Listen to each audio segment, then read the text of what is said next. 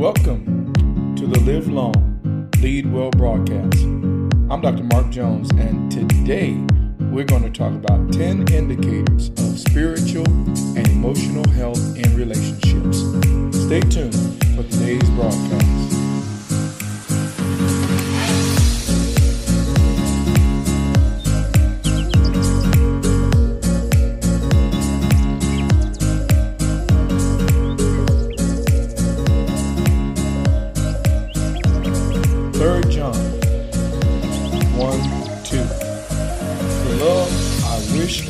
All things that thou mayest prosper and be in health, even as thy soul prospers.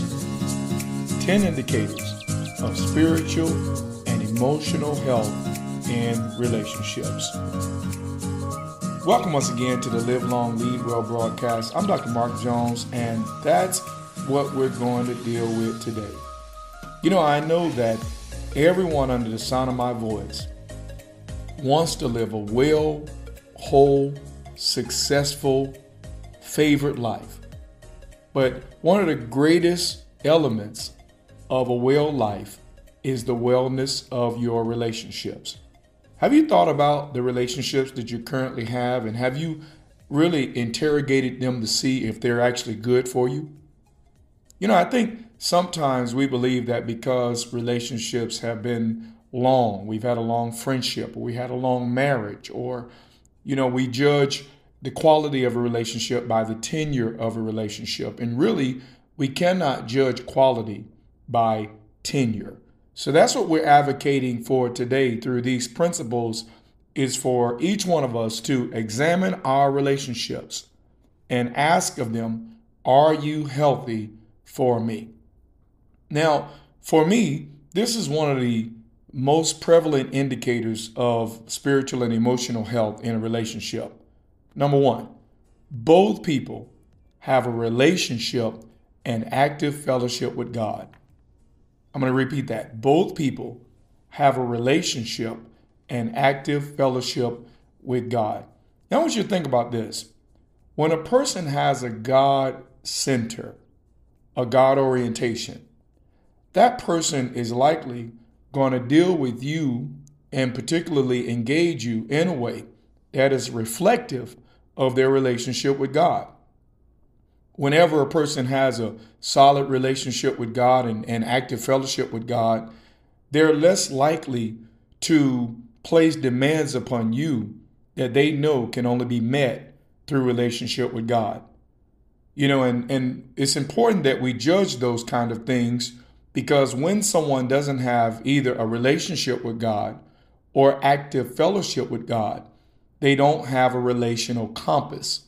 And so they tend to lose their way in relationships, or they tend to try to take relationships to places that God never intended. Now, that brings me to the next point. Number two, both people have a sense of direction. You know, and what that means is that both parties have uh, goals, they have vision, they have uh, things that they're working towards, they have a sense of direction about life. You know, it should never be that a relationship that was created with the intention of being mutual becomes one where you have to always give the other person direction for their life. It should be mutual. Both should have a sense of direction. Here's what I want. Here's what I want to become. Here's where I'm going in life. Now, here's the third indicator of spiritual and emotional health in relationships. Both people are walking in their calling, they're making a difference, and they're fulfilling their individual purposes. Now, here's why that's important because life goes to a whole nother level as an individual when we're living it based on a sense of calling. You know, some of the worst people to have relationship with are those who are just existing.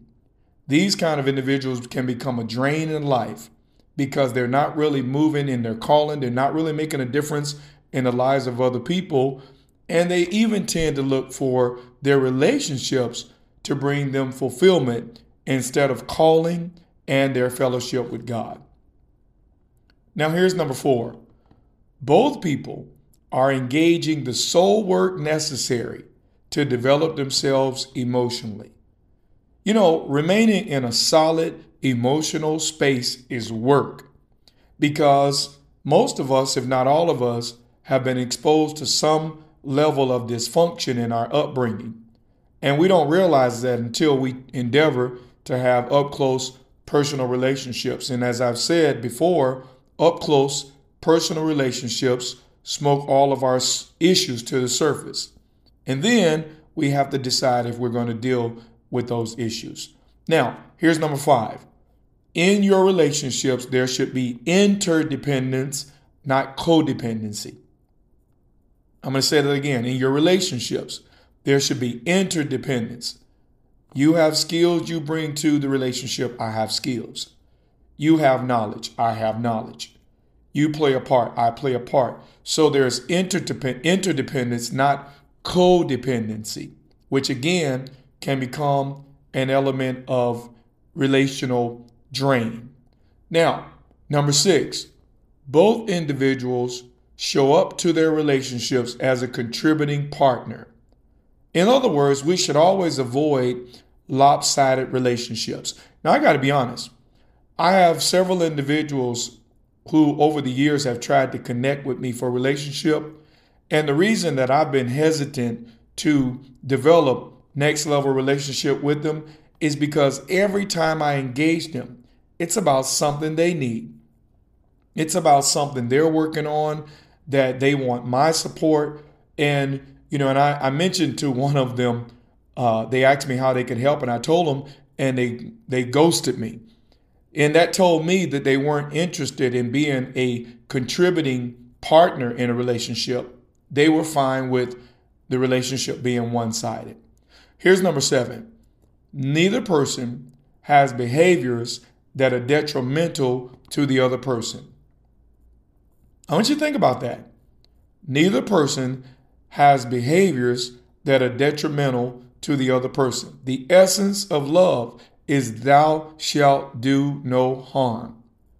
You know, and, and I believe sometimes individuals maintain relationships that are unhealthy, that are destroying them emotionally because they don't have a process for measuring the impact of those relationships upon their souls. Here's number eight both people are givers and have eliminated all entitlement thinking.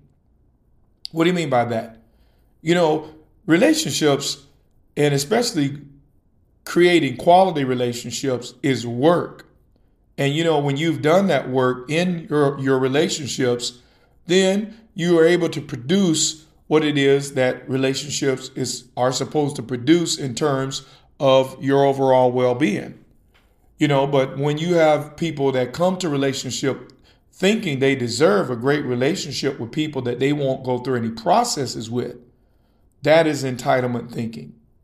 And it's another thing that's very important is that you never compare your relationships with other people's relationship because remember, they may have already done the work to create that result or that fruit or that reality that you're merely observing. Here's number nine. Each person has healthy relationships and friendships other than the one they have with you. Now, again, you don't have to become damaged by a relationship in order to determine that an individual has the capacity to damage people in relationship. Simply observe whether they have healthy relationships and friendships before you take relationships to the next level. Now, here's the last thing both people have done the work to eliminate all self destructive habits and personal toxicity. You see, it's always an inside job. And I often say of relationships, they don't go wrong, they typically begin wrong. But most of us don't have a process for measuring, gauging, and really discerning where people are before we endeavor to plug into relationship with them. Now listen, I know you know someone who needs these indicators of healthy relationship. Would you please share this message with them right now?